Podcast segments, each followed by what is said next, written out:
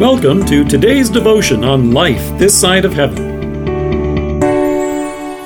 The Word of God from Romans chapter 5, verses 2 to 5. We rejoice in the hope of the glory of God. Not only so, but we also rejoice in our sufferings, because we know that suffering produces perseverance, perseverance, character, and character, hope.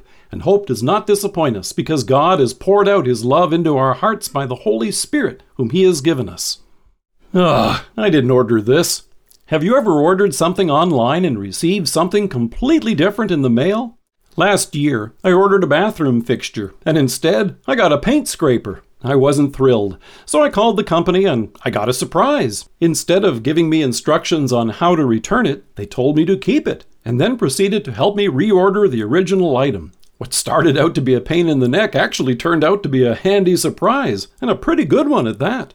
Here in Romans, Paul says that he even rejoices in his suffering. I think it's fair to say that the apostle didn't go searching for opportunities to suffer any more than you and I do. Suffering has a way of finding us without our help. So you would think that the apostle would be upset about it. Instead, you can almost see the smile on his face as he tells us it's a reason to rejoice. But before we step back and wonder if the apostle has lost his mind, he makes the reason for this joy clear it comes with some handy surprises. You and I live with the sure and certain hope of everlasting life and glory with God. However, when suffering comes our way, it may feel like getting something in the mail that we didn't order. You and I are still living on this side of heaven, and adversity finds its way to us just as it does for everyone else.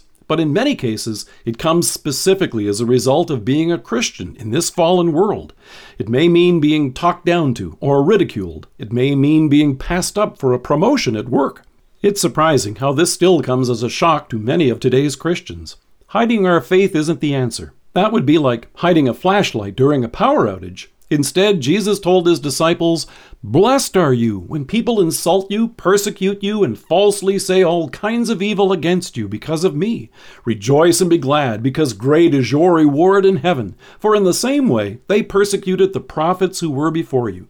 And Peter reminds us if you suffer as a Christian, do not be ashamed, but praise God that you bear that name. Here is what Jesus meant when he said, If anyone would come after me, he must deny himself and take up his cross and follow me.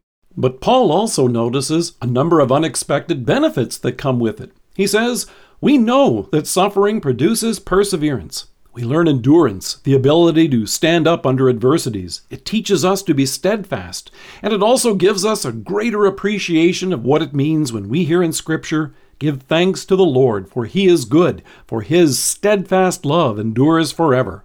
Paul goes on to say that, in turn, perseverance produces character.